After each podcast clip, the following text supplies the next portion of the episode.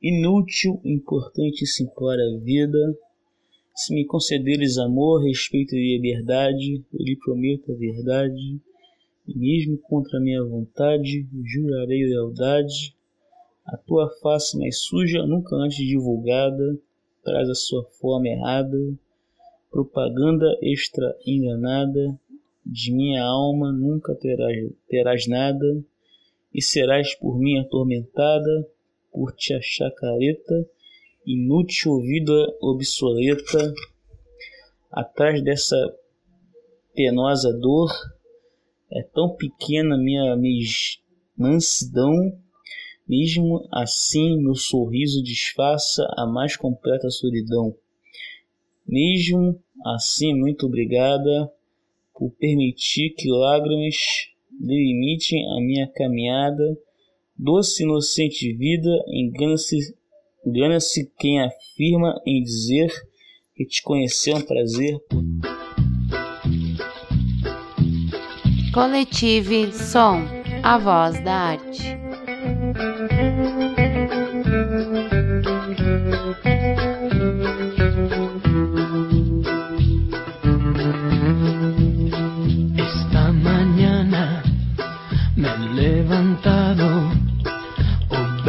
Ciao, bella ciao, bella ciao, ciao, ciao. Esta mañana me he levantado e he descubierto. Bem-vindos ouvintes ao Coletivo Som, a voz da arte e da cultura.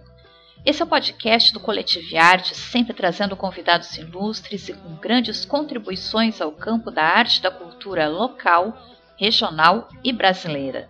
Aqui quem fala é Patrícia Maciel. E hoje temos a poesia autoral de Walter Paz, declamado por Daniel Filósofo, do Coletivo Artes. A Galeria de Arte é o link para a exposição permanente Percursos Traçados, que traz um pouco da arte produzida pelo coletivo nesses três anos de história. E o vídeo de hoje é o novo quadro de Israel Santiago, intitulado Retiradas. E eu sou Luciano Chaba. Hoje o nosso convidado é uma pessoa muito querida da cidade de Gravataí, especialmente para nós do Coletivo Artes. Nasceu em Porto Alegre nos anos 70 e, como gosta de salientar, é um representante da geração X, segundo Zygmunt Bauman. Mora em Gravataí há 30 anos. Apaixonado por quadrinhos, se alfabetizou nas páginas dos quadrinhos jornais. Por influência do pai, começou a ler Tex e Zagor depois, na escola, por influência dos professores, conheceu a saudosa coleção Vagalume da editora Ática. Depois foi um pulo para Júlio Verne, Isaac Asimov e Érico Veríssimo, entre outros. Trabalhou durante anos na iniciativa privada. Formou-se em língua portuguesa e desde 2015 é servidor público na cidade de Gravataí, atuando na Biblioteca Pública Municipal Monteiro Lobato. Seja bem-vindo ao Coletivo Som, Sandro Ferreira. Boa noite. O Sandro foi sucinto, né? boa noite, meus amigos. Pois é, apresentação muito boa. E hoje, né, a conversa vai ser literária. A gente vai ali buscar um cafezinho e já voltamos.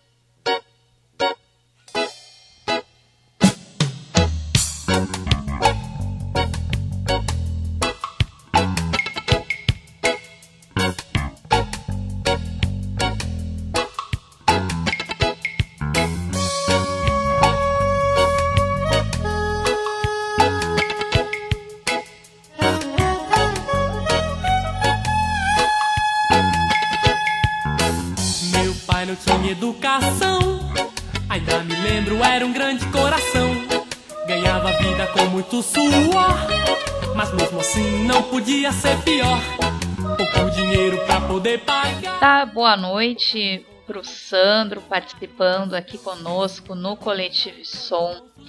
um grande incentivador do Coletivo Artes desde sempre, desde a raiz, né, Sandro? E é importante então essa tua participação conosco, como pessoa da cultura, como pessoa da literatura, né, das letras, que trabalha em meio a um espaço tão importante e vital que é uma biblioteca, que fez parte né, da, da infância, da adolescência de muitas pessoas, inclusive das nossas que estamos aqui hoje no coletivo. E a gente quer saber, para começar essa conversa, como é que foi que entrou a literatura na tua vida? Devo frisar que a paixão pela, pelos quadrinhos, pela literatura, veio lá de tenridade, né? Como a Patrícia falou, lembro bem que em casa, quando criança, eu via meu pai lendo muito. E o pai era fã ardoroso das revistas do Tex, aquelas revistas em quadrinhos e dos Agor, né? Uh, uma qualidade de encadernação em papel jornal, algo bem simples que era vendido na época, né? Mas a curiosidade que eu tinha em ver aqueles o que estava escrito na os diálogos que tinham naqueles balões uh, fizeram com que rapidamente eu passasse daquela primeira fase de alfabetização que era juntar as palavras até formar os conectivos, né? Para mim, uh, eu descobri o mundo a partir dali. Me alfabetizei muito rápido chegar a, aos estilos literários foi um passo, né? Eu acho que eu não comentei, eu estudei numa escola uh, de freiras, no ensino fundamental, Instituto Maria Auxiliadora, que fica no IFI. E uma das colegas que eu tinha de classe era Letícia Gomes Bertrovski, a escritora da Casa das Sete Mulheres. Fomos colegas desde o primário, né? Uh, uma turma muito boa, estudei até o sexto ano da, do ensino fundamental Uh, quando então fomos para São Paulo, né?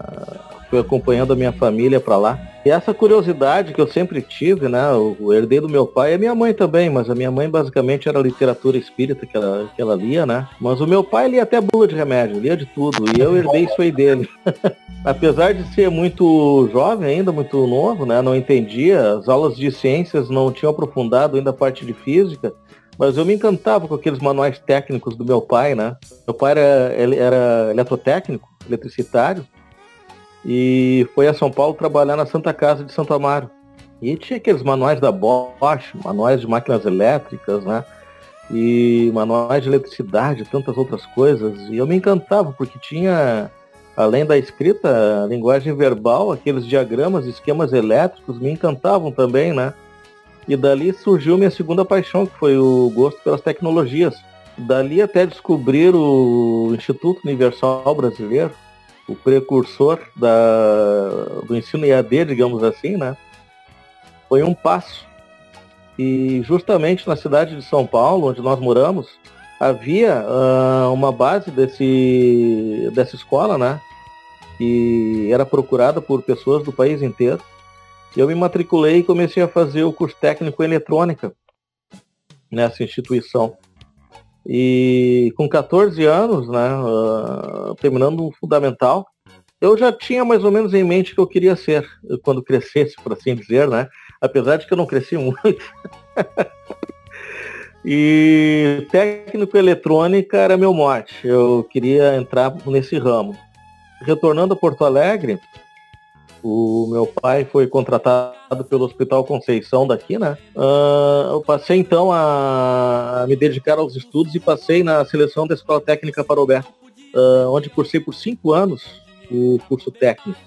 Eu queria, eu queria antes de mais nada, né, uh, daí as boas-vindas pro, pro Sandro, né, o microfone do, do Coletivo Som, falar que para mim é um prazer estar conversando com ele. A gente já conversou há mais de, ano, mais de um ano atrás, lá em 2019, no, na Feira do Livro, né? Ele fez algumas apresentações, a gente trocou umas ideias de quadrinho. Ele não vai lembrar na época porque eu tava sem barba, era um pouco diferente, eu tava ali com a minha com a minha banquinha, com as canecas e uns quadrinhos.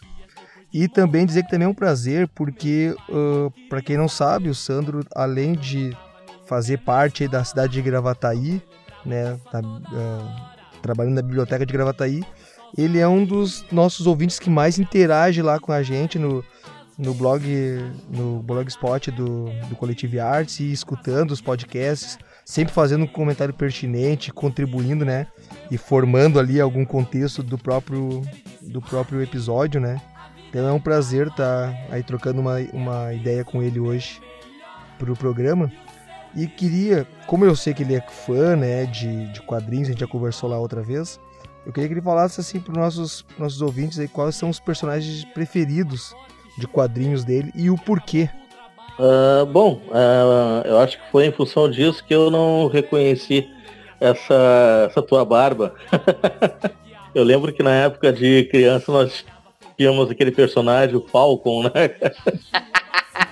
Cara, seguinte, eu sempre fui muito fã do Homem-Aranha, né? Eu acho que todo o universo do. Eu já me apaixonei de cara pelo Homem-Aranha, é, lá quando, quando bem jovem, né?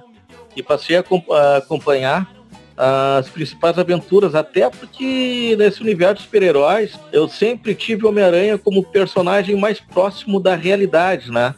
Uh, é um personagem que passa dificuldades, que ter que trabalhar para viver. É, era um jovem que estudava, que trabalhava, né?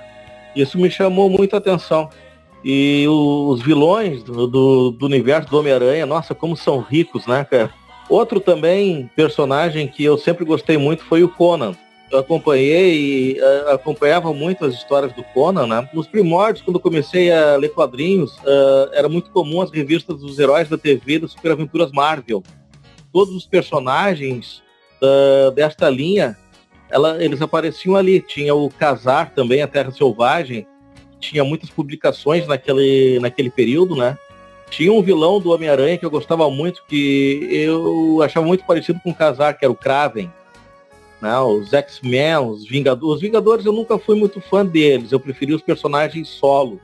Alguns dos X-Men, algumas uh, edições mais antigas, né? E eu percebo que muitas histórias que estão vindo ao cinema hoje têm arco nesse período. Eu devo te confessar que os personagens da DC eu fui ter contato nos quadrinhos mais tarde. Muito por influência daquele filme maravilhoso do Superman com, Steve, eh, com Christopher Reeve, de 1978, né? Um filme ao qual, para mim, foi um, um dos melhores filmes de heróis já feitos e basicamente foram esses, né? Uh, o Homem-Aranha, o Thor eu gostava muito também, uh, também dele, o Namor, né? Esses para mim eram os melhores. Uh, falando, né?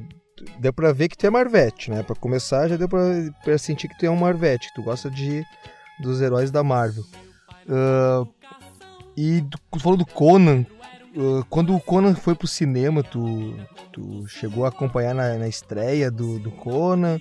Uh, ou não, tu só veio ver depois o, o personagem? Não, Conan eu gostei muito, mas eu gostei muito daqueles dois originais que saíram lá nos anos 80. O com Arnold Schwarzenegger, né? O Conan o Bárbaro e Conan o Destruidor. Até hoje, quando posso, assisto aqueles filmes, eu acho fabulosos, cara. Esse, é, esse remake que fizeram há pouco com Jason Momoa eu não curti muito não. Não pelo ator, porque eu acho o Jason Momoa ótimo, né? Mas a magia que, que há uh, no, no, personagem Conan, eu creio que aquele filme dos anos 80 soube captar muito bem. Para mim ali foi a transcrição dos quadrinhos para o cinema. É, é algo difícil de ser feito, sabe? É difícil de, de uma adaptação uh, tanto literária quanto de quadrinhos, ir para o cinema e agradar aos fãs. E é difícil encontrar alguém que não tenha gostado daqueles filmes dos anos 80, né? Inclusive o, o que tu citou do Super-Homem, né? Que é. Que tinha. Eu lembro do.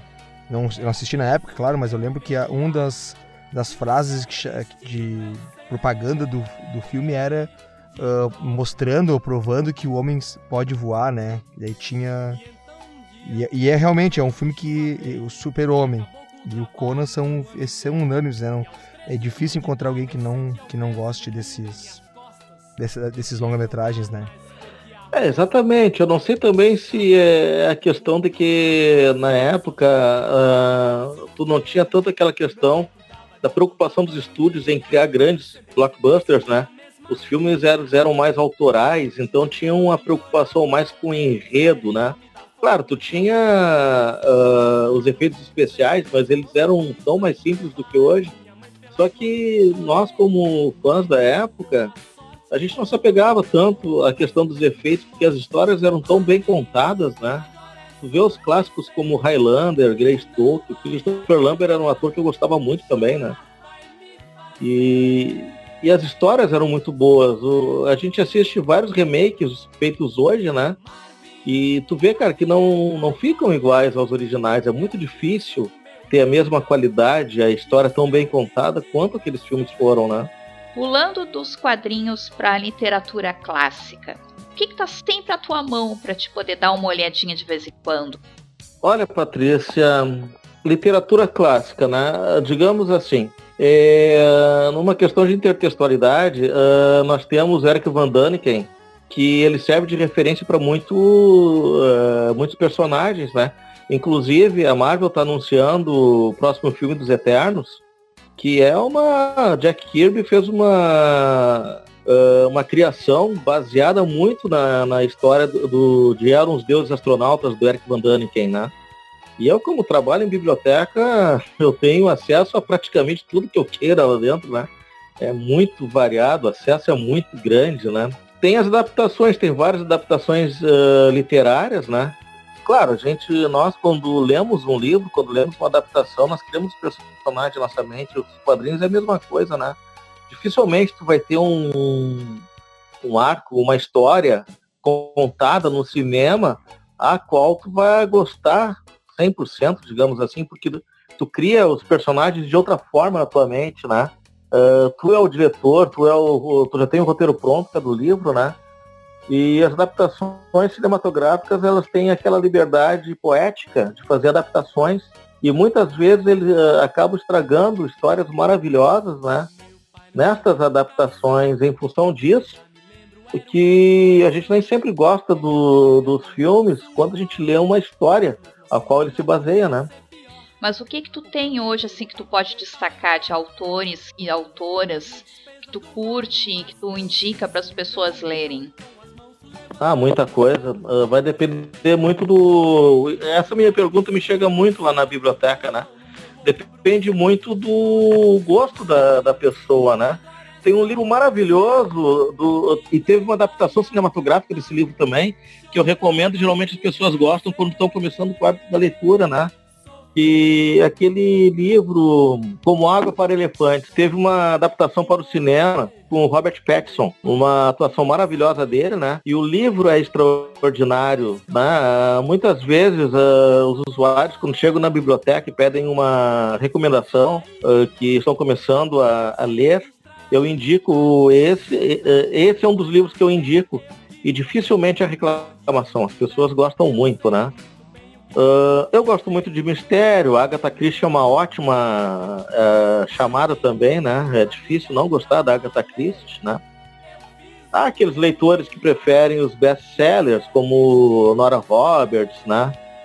E o público é bastante eclético. Eu gosto muito dos clássicos da nossa literatura, mas aí é uma questão um tanto mais complexa, porque a, a juventude é, ela enxerga os clássicos como leitura obrigatória. E a palavra obrigatória já, já cria um sentimento assim de, de antipatia, né? E acabam perdendo histórias maravilhosas que nós temos na nossa literatura, né? Pô, Grande Sertão Veredas, né? Olha que livro extraordinário. Uh, todos os livros do Machado de Assis, de Assis são bons, né? São ótimos, né? O Dom tem adaptações para o cinema, para televisão. Inclusive, Machado de Assis é o nosso escritor mais lido mundo afora. E ele foi referenciado em vários filmes, né? O Memórias Póstumas de Brás Cubas foi referência direta para a beleza americana. Então, uh, eu procuro ver muito qual o gosto literário ou, ou qual tipo de leitura a pessoa, o usuário procura, uh, procura mais, né? E também não adianta a gente indicar algum tipo de leitura e vai cair no, no desgosto, até numa antipatia da pessoa que está ali, né? Eu particularmente gosto muito de obras de ficção. O Eric Van quem eu, eu adoro, e tem tantos outros também. Isaac Asimov eu lia muito, né? Júlio Verne, nossa, Júlio Verne é maravilhoso. Uh, comentando aí né, da biblioteca, né?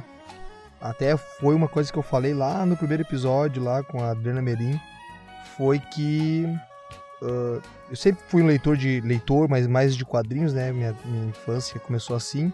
Eu li alguns livros que, a, que eram indicados pela escola, só que eu não era tão próximo a, a, a literatura mesmo, né?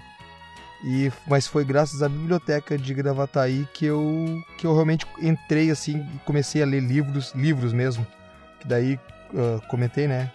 Uh, Anne Rice foi aonde eu aprendi a gostar da Anne Rice e saber o que é um vampiro de verdade. Foi na biblioteca de Gravataí. Os do Veríssimo, não do Eri, do, do, do, do Érico Veríssimo, mas sim do Fernando, Luiz Fernando Veríssimo. Algumas crônicas, alguns livros de crônicas que a gente que eu pegava lá, tinha ah, comédias para se ler na escola, ah, as mentiras que os homens contam, esses livros e tudo, eu fui, fui encontrando alguns lá na, na biblioteca de Gravataí, né? Então, faz parte da, da, minha, da minha vida como leitor a biblioteca que hoje é tem na mão o, o Sandro, né? Então é interessante essa correlação que dá para fazer o espaço da biblioteca também, ele acaba sendo um espaço muito mágico, né, Sandro? Justamente dessa alimentação da imaginação desse leitor, que pode ser um leitor iniciante, que necessariamente não quer dizer que ele seja uma criança um adolescente. Nós temos, às vezes, crianças e adolescentes, leitores muito mais antigos do que muitos adultos, que acabam sendo leitores iniciantes muitas vezes, não é isso? é uma experiência, um estudo, uma relação social muito interessante.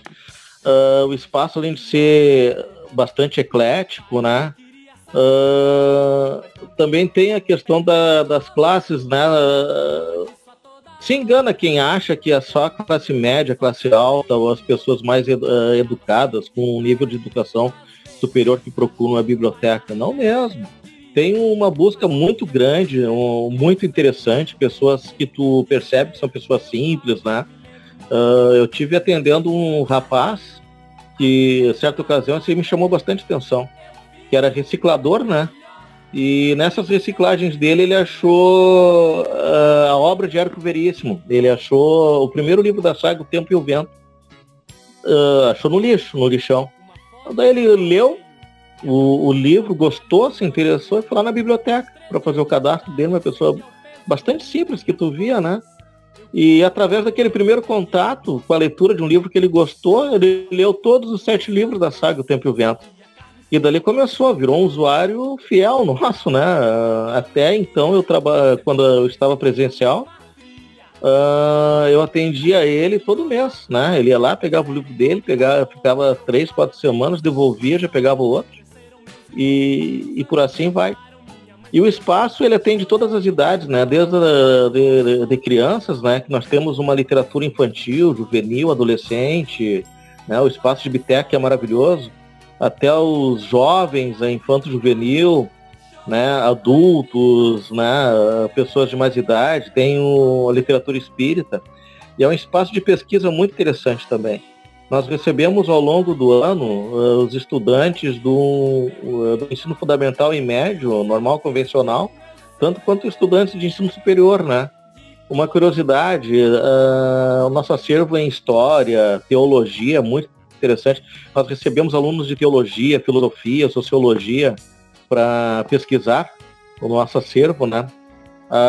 contabilidade, história pessoas que estão atrás de material para concurso público, né, que estão estudando para concursos, que nós temos as gramáticas, temos material de direito administrativo, constitucional e tantos outros. É, é, um espaço bastante eclético e é muito prazeroso trabalhar com esse público, né? Deixa eu te fazer uma pergunta. Tu acha que com o advento da tecnologia e dos e-books, a biblioteca corre o risco de ser um espaço em extinção? Não, eu não acredito. Eu tem muita gente que, que faz essa pergunta, que diz que os livros estão com os dias contados, né? Eu não, não acredito nessa tese.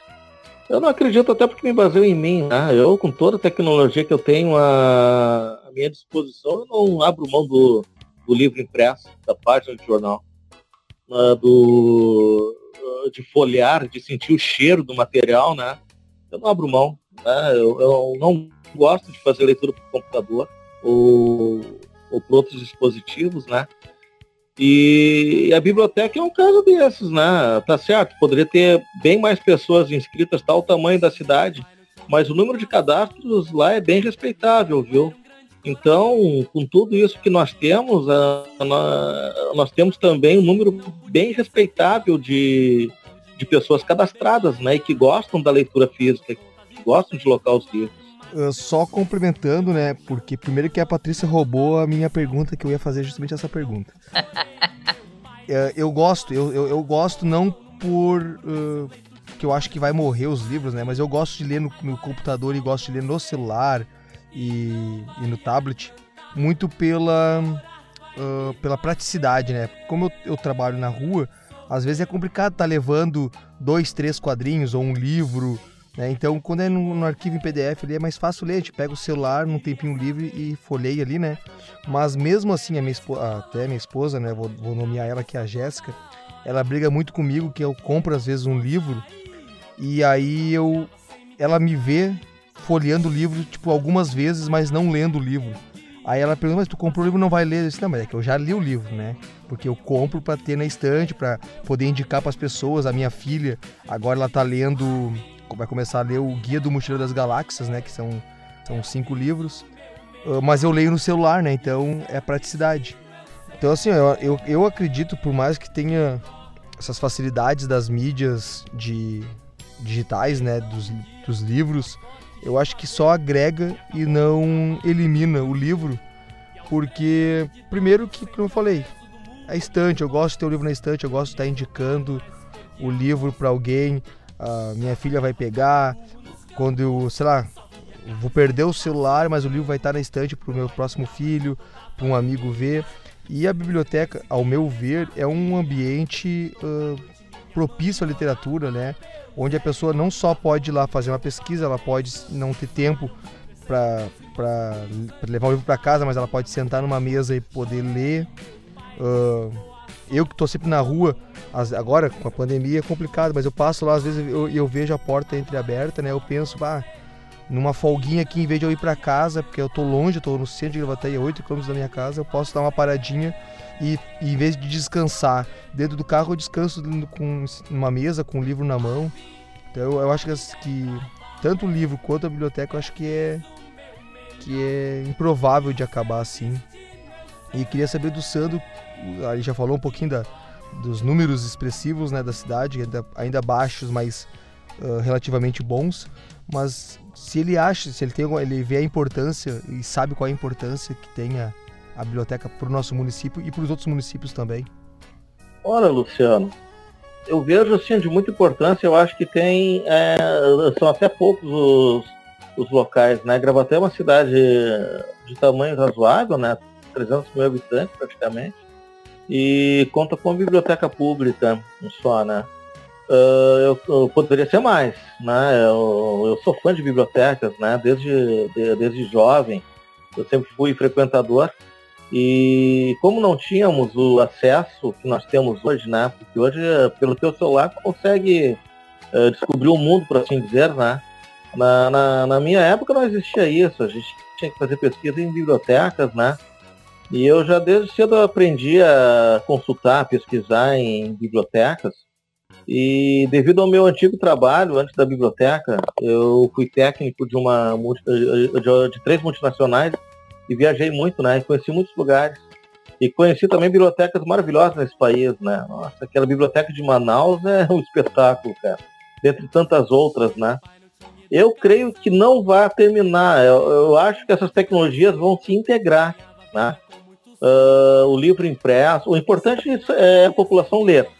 Uh, o importante é o fomento à leitura, né? Não importa de que maneira chegue até a população.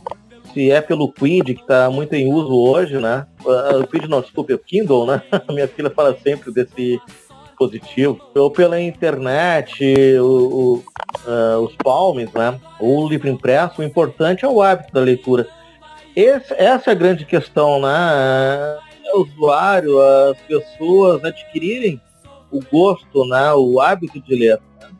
Não só pela questão das leituras escolares, que toda vez que fala Na palavra obrigatório, está usando um termo um tanto quanto antipático, até correndo a pessoa de determinadas leituras, né, e não demonstrando o prazer que é o hábito da leitura. Eu creio que elas não vão acabar assim como as livrarias não vão acabar, né? Elas estão se transformando. Hoje tu não vê mais tantas livrarias físicas, uh, tu vê muita venda de livros online, né? Tu compra de livraria, a estante virtual é uma, que tu... O material vem de outros lugares, pode vir do, do, do norte, do nordeste do país, né? Agora, a livraria, uh, desculpe, as bibliotecas, elas ainda vão ter esse, esse teor físico, sabe? Tem uma diferença muito grande entre as bibliotecas públicas e as bibliotecas escolares, né? Que é o foco, a, o conteúdo que é direcionado para esses públicos, né? São públicos diferentes. Teoricamente, toda escola tem uma, deveria ter pelo menos uma biblioteca, né? Eu acho que as bibliotecas públicas elas poderiam ser uh, maiores, ter um melhor profissionalismo.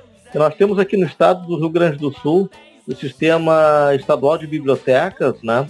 Uh, inclusive a colega bibliotecária Morgana Marcon, que cuida da, desse dispositivo do, uh, do, Estado, e eles têm projetos bem interessantes né, de levar bibliotecas para comunidades, para cidades menores. Eu trabalho numa biblioteca de médio porte, uma biblioteca de um bom tamanho, um acervo bem interessante, né? Nós temos 24 mil livros. Esse acervo físico, ele não vai terminar não, cara. Eu acho que vai ter sempre público pra, pra para o nosso ambiente e para todos os ambientes de biblioteca, né? Te fazer uma pergunta. Como é que funciona a aquisição aquisição de livros da biblioteca? Uh, o, o município compra? O autor que, que entra em contato? É doação? Como é que funciona? O grande parte do nosso acervo vem através de doação, né? Nós temos três nós temos os destinos dos livros, né? Recebemos a doação de, de livros de literatura e o acervo em geral, né? E, claro, há uma triagem desse material para ver qual é o estado que está os livros, se nós já temos os livros no acervo, tudo, né? Todo o trabalho da bibliotecária é sobre. E em função disso, nós temos os livros que entram no acervo. Se os livros não, uh, se nós já temos esses livros no acervo, eles estão em bom estado, eles vão para doação ou troca-troca literária. Eles retornam para doação aos usuários, né? Nós doamos também bastante livros lá. Tem também a aquisição dos livros, né? É, edital volta e meia é feito um edital, né, para a aquisição. Tem um evento da Feira do Livro, onde uma das contrapartidas do, das bancas, né, dos livreiros, é uma doação em é uma contrapartida em livros para a biblioteca, né? Também há alguns escritores que doam livros para nós, uh, especialmente escritores de Gravataí, eles sempre doam livros quando tem algum lançamento de alguma obra sua, né?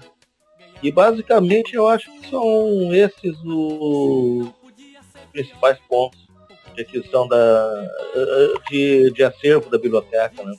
Uh, só fazer um comentário, isso foi uma, uma situação que aconteceu, eu não sei se eu cheguei a comentar com a Patrícia e com o Jorginho, mas uh, aconteceu uma situação que eu estava em Porto Alegre e um colega meu me apontou um, um, esses containers, sabe, que o pessoal recolhe uh, resíduo de obras ele me apontou um container, ele tinha visto um livro, eu parei para ver, estava na frente de uma casa e aí tinha muito livros, mas muitos, assim, olha, imagina um container cheio mesmo, até em cima. Eu até consegui pegar alguns, alguns eu não consegui porque que acontece? O dono da casa vinha falecer e eu, os donos da casa se desfizeram dos livros porque o, o dono da casa tinha muito gato e depois que o dono faleceu, os gatos fizeram sabe? Urinaram, fizeram um monte de coisa. Então eu consegui pegar alguns livros eh, e alguns poucos eu consegui recuperar, porque eu fiz limpeza, né? Fiz uma higienização dos livros, alguns eu não, não teve jeito de, de salvar eles assim, por estar rasgado e manchado. E eu acho uma pena, né, chegar um, um, um conteúdo, um livro nesse estado, né? Então, quem estiver ouvindo aí, tiver seus né, contatos com outras pessoas, e tiverem livros, não joguem fora. Procure uma biblioteca municipal, procure uma escola, uh, do, larguem na escola, que a escola, se não puder ficar com os livros, se não forem do seu né, do seu interesse ou não for da sua faixa etária, vão saber encaminhar, né? Então, faço esse, esse apelo aí pro pessoal. Não joguem livros fora e não rasguem livros também.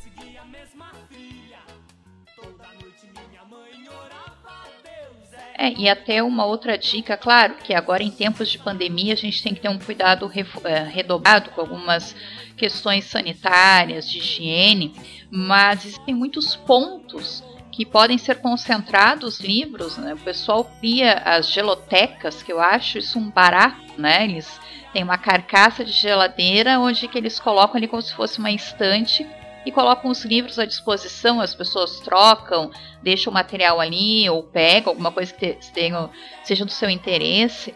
Uh, pontos de ônibus, o pessoal também faz algumas estantezinhas ali, deixa né, o material dis, uh, disponível. Então, existem muitas formas de se utilizar, né, se reutilizar esse material. Existem muitas maneiras que o pessoal pode fazer é, girar esse material de forma qualitativa, agradável, que todo mundo tenha acesso. E às vezes pegar isso na mão já é um primeiro passo para iniciar um leitor ali, independente da faixa etária que tenha, não é, Sandro? Olha, tu usou uma palavra muito importante que foi circular, né? O importante é o livro circular. É a circulação, entendeu? A questão de fazer uma doação à biblioteca é, é, é muito importante, porque lá, por exemplo, se a pessoa vai doar um, os, uh, o seu livro, os seus livros para nós, né? Uh, nós temos o setor de triagem, que é onde fazemos a, as triagens técnicas dos livros, né? As bibliotecas elas seguem os preceitos da arquivologia. Então, essa questão de fungos, de, de traças, né? Tudo verificado como está o estado dos livros, né? E, claro, uma boa parte dos livros também vão para reciclagem, né? Que é material que não pode ser, uh, ser reaproveitado, ser doado, né? Mas isso seguindo critérios técnicos. Então é interessante fazer uma doação, como o Chaba falou, né, a uma biblioteca, porque tem esse pessoal qualificado para verificar qual a condição do livro, né? Tu não pode simplesmente pegar e passar um livro de uma pessoa para outra, pois uh, os livros eles podem estar com fungos, com, com bactérias, com uh, de diversas formas, né? E se ele simplesmente circular sem a triagem adequada, tu pode estar fazendo circular um livro que já era para ter ido para uma reciclagem, por assim dizer, né? Uh, e a circulação do livro é muito importante, né? O importante é o fomento à leitura. E essas formas de circulação, é, tem locais que tem projetos do, de, de troca de livros em ponto de ônibus, né? A nossa biblioteca, em, em, tempos normais, por assim dizer, porque nós estamos com, em pandemia agora, né? Mas em tempos normais, uma vez por mês, nós fazemos o troca-troca literário, né? Onde nós uh, colocamos esses livros do, uh, que não estão no acervo, mas são livros muito bons, eles só não estão porque nós já temos esses livros no acervo, né? E nós colocamos esses livros à, à disposição da, da comunidade para que sejam trocados pelos livros, né? Das pessoas. E assim é uma forma também de aumentar nosso acervo, porque nesses troca-troca literários, uh, às vezes nós recebemos livros excelentes, né? Em ótimo estado e que não temos no acervo. Só, só comentando, né? A Patrícia falou das geladeiras, né? Pessoal troca, né? Eu queria só dar os parabéns para um amigo meu. Ele é músico e de Torres, ele mora em Torres, que se chama, ele se chama Alessandro Maciel da Luz, até o mesmo sobrenome da Patrícia. Ele já fazia esse trabalho de uh, ele ganhava, né? ele procurava geladeiras estragadas e preenchia com livros e botava mensagem que para pessoa que não que tem o livro que que é contribui com alguém botasse um livro e quem quisesse ler que retirasse um livro. Isso ele já fazia há, quase, sei lá, eh, oito anos atrás, ele já fazia isso na cidade de Torres. Alessandro Maciel da Luz, um grande abraço para ele, que é um, é um cara também super, super letrado e, e sempre antenado e pensando. Ah, eu queria perguntar para o Sandro se na cidade de Gravataí existe uma descentralização desses pontos de leitura ou tudo é concentrado na biblioteca pública municipal? Patrícia, nós temos sim. Uh, tem os pontos de leitura, né? Uh, eu, eu estou trabalhando em home office, eu não estou acompanhando o dia a dia presencial lá na biblioteca. Mas acompanhando o, o, neste período uh, os andamentos do, do, dos trabalhos da Semicial, eu vi que eles instalaram mais alguns pontos, né? Na própria secretaria tem. Eu sei que no, no albergue municipal tem um ponto de leitura, né? O ano passado, antes da pandemia, eu acho que nós estávamos com quatro pontos de, de leitura. Se eu não me engano, parece que na UPA também foi instalado uma, um ponto de leitura, né? Só que esses pontos eles são diferentes. A pessoa pega o livro, faz a leitura e depois devolve. É diferente de ter um cadastro na biblioteca, né, onde tu pega o livro emprestado e fica no teu cadastro e depois tu faz a devolução. Esses pontos eles são livres. As pessoas fazem a leitura, depois devolvem, pegam outro livro, né?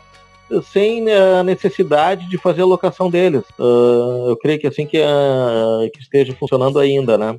O Odair, quando era o adjunto nosso na, no setor de esportes da CMCL, ele também montou um ponto nos núcleos de esporte da cidade, né? Eu só não sei te responder quais núcleos receberam esses livros, né? Que são livros referentes a esporte, né?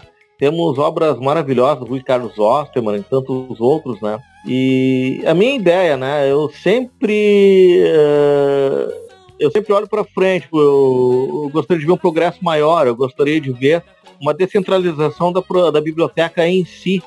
Né? Eu creio que a cidade comporta mais pontos físicos, né? mais braços da biblioteca pública. Né? Gravataí é uma cidade grande, tem bairros tão afastados do centro, né?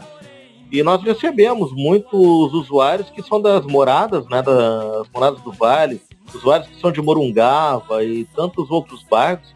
Eu acho que caberia sim um, um projeto para um aumento maior do, do espaço físico, dos pontos físicos da biblioteca. Uh, o que acontece? Tu falou agora uma coisa bem, bem importante, né? Como eu falei, eu fui, eu sempre fui leitor, mas eu pela literatura, o quem me deu esse, esse prazer foi a biblioteca de Gravataí. Porém, esse prazer era um, um prazer árduo, porque tu falou da Mora do Vale, eu na época morava na Vera Cruz, que é um bairro próximo à Mora do Vale, e às vezes eu tinha que percorrer muitas vezes de, de ônibus, mas muitas mais de bicicleta. São 8 quilômetros que eu tinha que percorrer até a antiga biblioteca, quando era lá em cima, na frente dos Correios, né? Que era no, no segundo andar. Então, realmente, essa distância aí pode ser um, um, um obstáculo, né, para o incentivo das, da, da, da, leitura, da leitura, né? Porque é longe. Agora, tendo uma biblioteca ou um centro, alguma coisa que, seja mais próximos, né, mais periférico da, da cidade, ajudaria bastante. E, e, eu faço uma pergunta, é só uma dúvida minha, né? acredito que não, mas é só uma, mas é uma dúvida boa para esclarecer. A biblioteca pública e eu posso lá fazer um cadastro, tirar um livro normal. Mas numa biblioteca escolar eu não posso fazer isso, né? A não ser, a não ser que eu seja aluno. Olha, Chaba, eu não sei como funciona, como funcionam as escolares, né? Porque nós não temos acesso a elas, não há uma interligação entre a biblioteca pública e as escolares, né? Uh, eu acho que cada uma tem, tem seu critério, né? Uh, eu creio que seja só para a comunidade uh, daquela, daquelas escolas, mas eu não realmente eu não eu desconheço, não sei como funciona o sistema deles, né? A nossa, sim, tô, nós temos usuários, é importante frisar, de, de vários bairros aqui, de, de, de, todos os bairros de Gravataí praticamente, né? E temos usuários de outras cidades também, né? Nós temos cadastros de Novo Hamburgo, de Esteio, São Leopoldo, né? Aqui de Cachoeirinha tem vários, né? Até não confundir com a biblioteca deles lá, que é o mesmo nome da nossa, é Monteiro Lobato também. E nós temos um, uh, usuários de diversos locais, inclusive referente ao acervo técnico, uh, como eu disse anteriormente, né? Uh, estudantes de, de nível superior que procuram bastante nosso acervo para pesquisas, né? É interessante que a parte de religião nós temos Bíblia, religião e eu acho que mais alguma coisa referente a isso. Uh, é bastante eclético. Então, os estudantes de teologia gostam muito de procurar o nosso material uh, devido a, a, não darmos ênfase a nenhum, nenhuma religião distinta, entendeu? Nós temos um, um, um acervo que nós temos, que é material de várias religiões. Para estudo é muito bom. Filosofia também, nós temos várias vertentes ali, né? É, certinho. Ah, então, então quer dizer que é, a, a, princípio eu posso me inscrever então e tirar livros em outras bibliotecas municipais de outros de outros locais, não preciso ser ser da, só da cidade então. Olha, aqui em Gravataí nós aceitamos, né, o cadastro de nós temos, como eu falei, pessoas cadastradas de outros municípios, para nós não é problema. Inclusive, nós temos usuários que são cadastrados em Porto Alegre aqui, que pegam livros na biblioteca de Porto Alegre, né? Na biblioteca estadual. E pegam livros conosco também. Para nós é só necessário a apresentação do comprovante de residência atualizado, né? Uh, a única coisa que nós cobramos é que o, é que a, a, o comprovante seja o mais atual possível e o, e o documento contendo o RG CPF com foto. Então são, essas, é, são esses dispositivos que nós exigimos né, para fazer um cadastro. Ah, uma última pergunta sobre esse assunto. É, como é que é, como é que você, vocês se sentem quando um livro não é entregue de volta na biblioteca? Cara, é complicado. Eu acho que isso aí é um mal que ocorre em várias bibliotecas, né? Nós temos todo um sistema que até onera nosso serviço, né? Todo mês é, nós fazemos uma triagem dos livros que não são devolvidos, né? E a bibliotecária, às vezes eu tiro o relatório, outras vezes a Bruno, a Cláudia, né, que são as bibliotecárias. E em cima daquele relatório nós vamos atrás, né? De uma forma ou de outra, tentando ligar, ou através do e-mail cadastrado, tudo, né? Alguns retornam, outros não, né? Chega. Nós temos um período de, de cobrança, né? Quando eu acho que é em torno até de um ano, um ano e pouco, que a gente vai cobrando, se não tem resultado, a Bruna passa para indisponibilidade uh, esse livro e tira do acervo. Mas o que é importante frisar é que isso aí é uma falta de, de senso de cidadão, né, das pessoas que fazem isso, porque cada livro que está ali, cara, é um cadastro, aquilo ali é um patrimônio da coletividade, é um patrimônio da comunidade aquele livro não é. Aqueles livros, eles não são para um indivíduo, eles são para todos. Então, a partir do momento que um livro deles se entra em falta na biblioteca, né, ou, ou é, é, retirado, não é devolvido, esse livro vai fazer falta para a coletividade, cara, porque não é sempre que a gente vai conseguir repor aquele livro. Não é sempre que vai entrar uma doação referente àquele livro que a gente vai ter como fazer a compra ou aquisição de um determinado livro, entendeu? E não é só isso, nós já recebemos livros com páginas faltando de usuários que arrancaram páginas de livros, né? Então é complicado, cara. É uma, eu me sinto frustrado, sabe? Eu me, me bate um é, sentimento é de frustração, já volta, né? Uma coisa interessante, Sandro, que tu fala sobre a questão do patrimônio público. Né? Então, as pessoas ainda têm aquela noção de que se é público, é de todo mundo ou é de ninguém. Ou seja, se é de ninguém, então eu posso fazer o que eu bem entender, porque não é de ninguém. Só que o público é justamente isso, é de todos. Todos têm responsabilidade sobre isso. Né? Independente de qual tamanho tenha, pode ser um prédio público, pode ser um livro público. Porque tudo que está na biblioteca municipal pública é de todos, então é responsabilidade de todos, né? Exatamente, Patrícia. E eu te digo uma coisa, através de todos, uh, apesar de todos os esforços, né? Não é sempre que tu vai ter verba disponível, nós não temos um, uh, um cronograma uh, certo, né? Tipo assim, fazer uma compra, duas compras por ano. Algumas vezes não há dotação, não há verba para te fazer essas compras então, uma perda de um livro desses aí é uma perda gritante, né? Eu vou te dar um exemplo. Nós tínhamos, nós, nós temos uma série de livros lá que são os Apócrifos de Cristo, né? Que é um livro muito interessante nessa parte de religião, né? São três livros que são os livros apócrifos, são aqueles livros que não entraram para a Bíblia Sagrada. É muito interessante para estudos. Eu já li alguma coisa sobre eles, né? Bom, desses três livros, um deles foi locado nunca mais devolvido. Uh, ficou, é um livro raríssimo, são livros raríssimos, tu não tem como adquirir, né? Há livros que tu não consegue, mesmo que tu queira, tu não consegue comprar, né? Então, uma perda dessas é uma perda muito grande para o patrimônio da cidade, porque aqueles livros são patrimônio da cidade, é um patrimônio da, da coletividade, do município, né? Ah, outro detalhe, é, uma curiosidade, recentemente eu apontei para nossas colegas lá, no espaço Gibiteca, nós temos pouca coisa das revistas do, do, do Fantasma, né? Nós tínhamos um, eu acho que uns oito ou nove livros do Fantasma, uh, que fazia parte do, do acervo das HQs.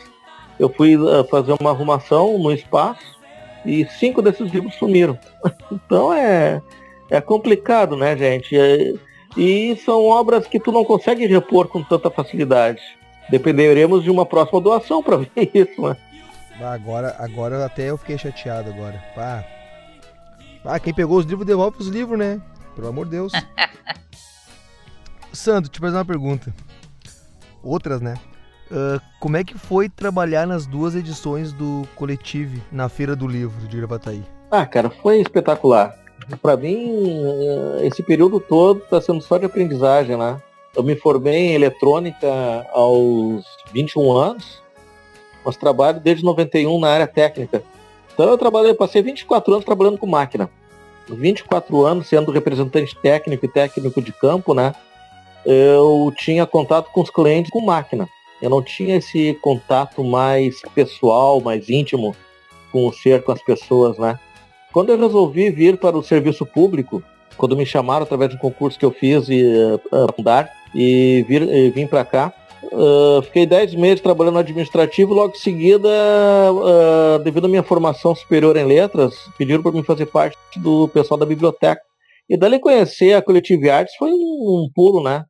E olha, o que, é que eu posso te dizer, cara? É maravilhoso. É, olha, conhecer tantos artistas, tanta gente interessante, essas pessoas lindas, maravilhosas, né? É, é, tantos talentos, cara. Esses dias eu publiquei no meu Face um texto. Eu não me lembro o nome da menina agora, me desculpem, mas eu me lembro que a arte era do Israel Santiago, sobre uma passagem na Casa de Cultura Mário Quintana. O texto e o e a imagem, a arte espetacular. E para quem vivia, eu vivi muito tempo aquele local, pois eu tinha, eu trabalhava em um escritório próximo do, da Casa de Cultura Mário Quintana. E eu passava por ali sempre, aquilo ali é como se estivesse falando direto comigo, entendeu?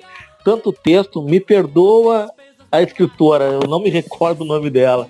Eu acho que é Cris, alguma coisa, não me lembro. Eu tenho que olhar lá de novo. Mas tanto o texto quanto a arte, a imagem, a impressão que me deu é que estava conversando direto, direto comigo.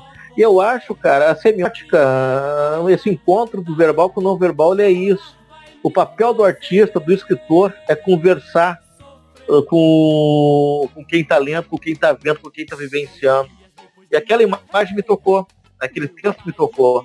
E o papel da coletiva, o que eu vejo numa, no, uh, no trabalho da coletiva é isso. Eu me apaixonei muito pelo trabalho desenvolvido, né? Uh, por esse mundo de, de artistas tão ecléticos, tão diferentes, diversos um do outro, né?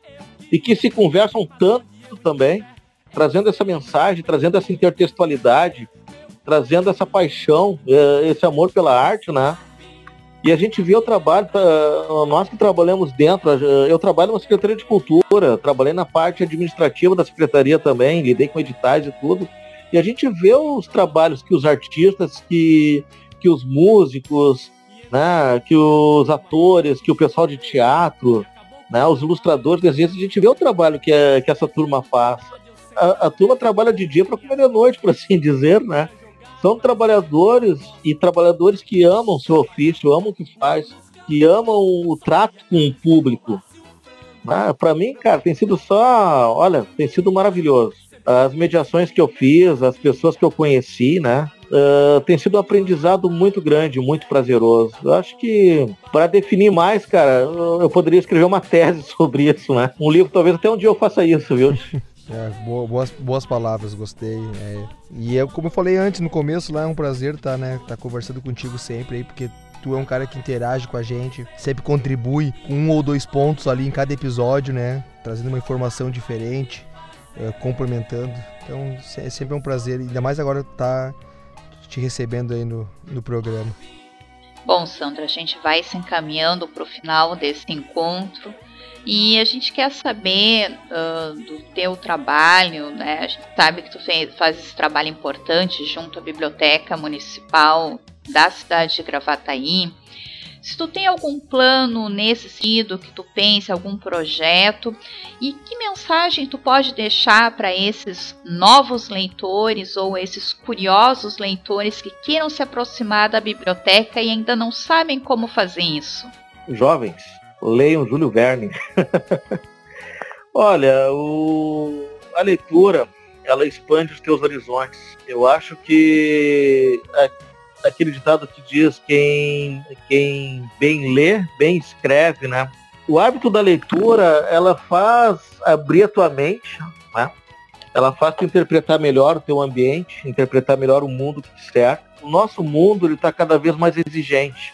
Tem muita informação e muita desinformação. Nós vivemos numa época em que qualquer tipo de informação tu consegue dar num clique de um teclado. É, o fato de tu não ser uma pessoa passível de, de informações, de desinformações, é tu te encher, tu ter cada vez mais informações, leitura referente a tudo, é, sobre tudo, né? A literatura, de certa forma, ela faz a, a tua mente expandir. A escrita literária, a poesia, o, o prazer que, que as leituras te trazem, né? Eu digo leituras porque são vários tipos de leitura, né? Inclusive a leitura não verbal, através de imagem, ela te dá um poder de interpretação, né? um poder de captação de, uh, uh, da mensagem passada muito importante e muito interessante. Ela não é, não é só uma grande aliada à educação em si, mas como ela é uma educação continuada, a, a, a nossa vida é um, é um, eterno aprendizado. Tu não pode travar no tempo, tu não pode travar o teu mundo, tu não pode travar tua mente. Tu tem que, tu, nós devemos passar na, o nosso tempo todo tentando progredir, tentando melhorar, né? E nada como as leituras para isso. Um professor meu, certa vez, falou sobre Machado de Assis, uh, sobre os livros de Machado de Assis, né? E como eles são casados com as nossas próprias experiências. Eu dou um exemplo. Tu pega um livro de Machado de Assis e lê ele aos 15 anos. Guarda ele na estante. Daqui a 5 anos, pega esse livro e lê de novo aos 20. E por assim, e por assim tu vai fazendo. A cada 5 anos tu lê um clássico do Machado, tu lê o mesmo clássico do Machado de Assis. Cada vez que tu lê esse livro, tu vai experimentar algo diferente, tu vai ter uma interpretação diferente né? Tu vai ter um efeito diferente, porque isso vai casar com as tuas experiências de vida. A literatura é assim. Né? Pode eh, ler um livro hoje, daqui a 10 anos tu lê esse mesmo livro, tu vai ver, tu vai descobrir algo diferente nele. Né? Eu acho que a mensagem é essa. E quanto a mim, olha, eu sou só um servidor público, né? Eu, como pessoa, procuro sempre progredir, vou, vou procurar sempre estar progredindo, né? Até para melhorar minha qualidade e através dessa qualidade uh, poder servir melhor ao público, né, enquanto servidor. Uh, Sandro, agora como, como é de praxe, né, eu vou te pedir aí para falar né, da música que tu escolheu aí para para cortina musical do programa de hoje e o porquê que tu escolheu. Mas antes eu quero que tu diga aí o teu tuas redes sociais, locais de encontro e que tu passe para os nossos ouvintes aí o endereço da Biblioteca uh, Municipal de Gravataí, a Biblioteca Monteiro Lobato. Ótimo. Biblioteca Municipal Monteiro Lobato de Gravataí, Rua Coronel Fonseca 936. Os contatos, telefone 3600-7903 ou 3600-7904. É, Para cadastro é muito simples, basta levar um comprovante de residência atualizado e um documento com foto. Lembrando os nossos ouvintes quem não é do Rio Grande do Sul ou das imediações da região metropolitana de Porto Alegre, a cidade de Gravataí fica na região metropolitana de Porto Alegre, o código de área é 51. Exatamente, é, desculpe, é 51 e os telefones, né? Um comprovante de residência atualizado um documento com foto. Os livros você pode pegar eles por uma semana e pode renovar por igual período mais três vezes, podendo ficar até quatro semanas com cada livro. Pelo Facebook, pode procurar a Biblioteca Pública Monteiro Lobato de Gravataí. Nós temos a página no Face. Tem o Instagram dela também, uh, que está na página da desculpe, não da biblioteca, mas temos, nós temos o Instagram da SMCEL, que é a Secretaria Municipal de Esporte, Cultura e Lazer de Gravataí. A biblioteca é gerida por essa secretaria, tá? Quanto à música, Marvin, bom, uh, sou nascido em 1972 e os anos 80 foram a minha adolescência. Uh, os Titãs, Legião Urbana e tantos outros foram marcos na, na, na, na geração, na geração. E Titãs para mim foi um hino. Titãs era o hino que nós cantávamos, né? Os jovens de 17 anos, 18 anos, né? As músicas daquela época tinham uma letra muito bacana, o rock nacional era fabuloso. E Titãs era uma, apesar de ser uma regravação de uma música lá dos anos 70, de uma banda norte-americana, se eu não me engano, mas era uma música que tinha muito a ver com, com o jovem brasileiro, né? O, o, todas as dificuldades que nós passávamos, né? Aqueles momentos de superação. Então eu creio que que é uma música muito interessante, ela me marcou muito.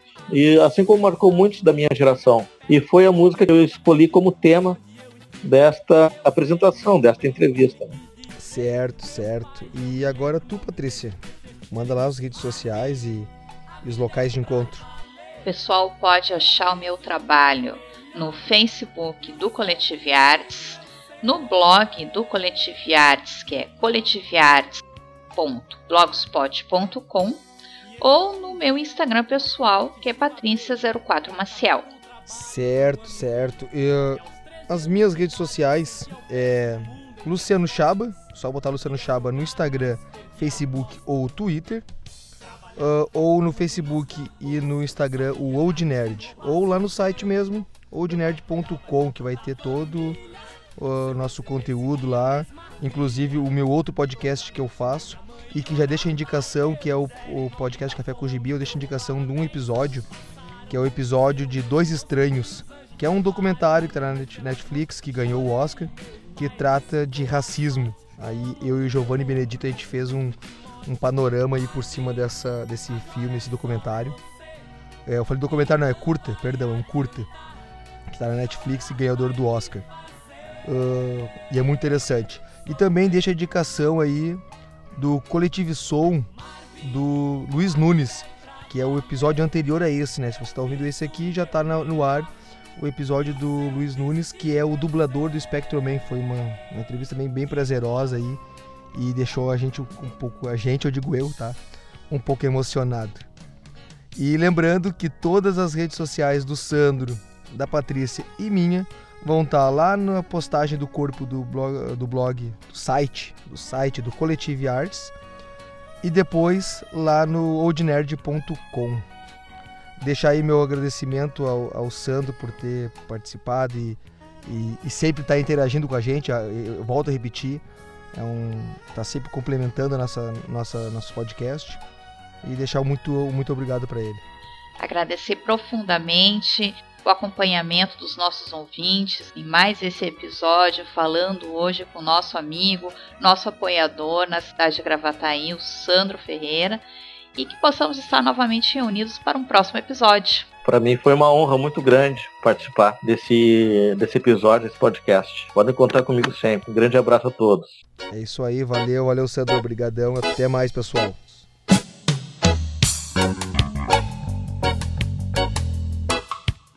Coletive Som é um podcast parceria Old Nerd e Coletive Arts.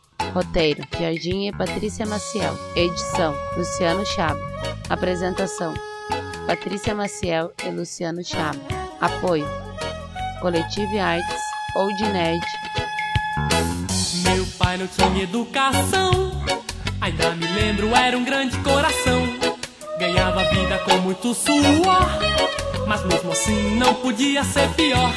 Pouco dinheiro pra poder pagar todas as contas e despesas do lar. Mas Deus quis vê-lo no chão com as mãos levantadas pro céu, implorando perdão. Chorei, meu pai disse boa sorte, com a mão no meu ombro. Esse é o leito de morte. Disse Marvin, agora é só você e não vai adiantar chorar vai me fazer sofrer. Três dias depois de morrer. Meu pai, eu queria saber, mas não botava nenhum pé na escola. Mamãe lembrava disso a toda hora. Todo dia antes do sol sair, eu trabalhava sem me distrair.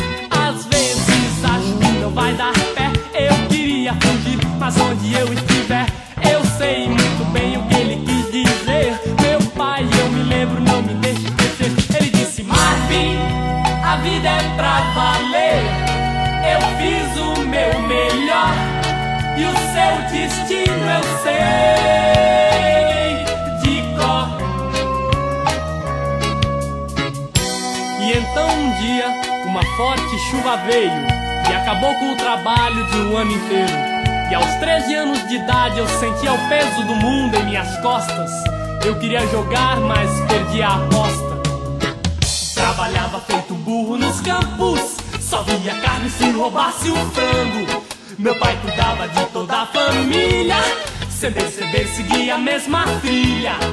Toda noite minha mãe orava a Deus, era em nome da fome que eu roubava. Dez anos passaram, cresceram meus irmãos os anjos levaram minha mãe pelas mãos. Chorei, meu pai disse boa sorte, com a mão no meu ombro, esse é o leito de morte. Marvin, agora é só você e não vai adiantar. Chorar vai me fazer sofrer. Marvin, a vida é pra valer. Eu fiz o meu melhor e o seu destino eu sei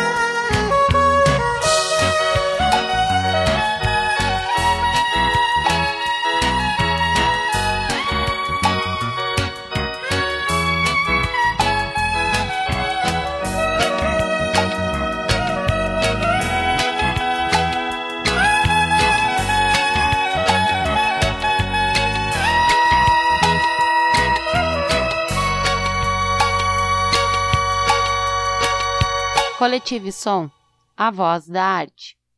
Este podcast faz parte da Podcast E.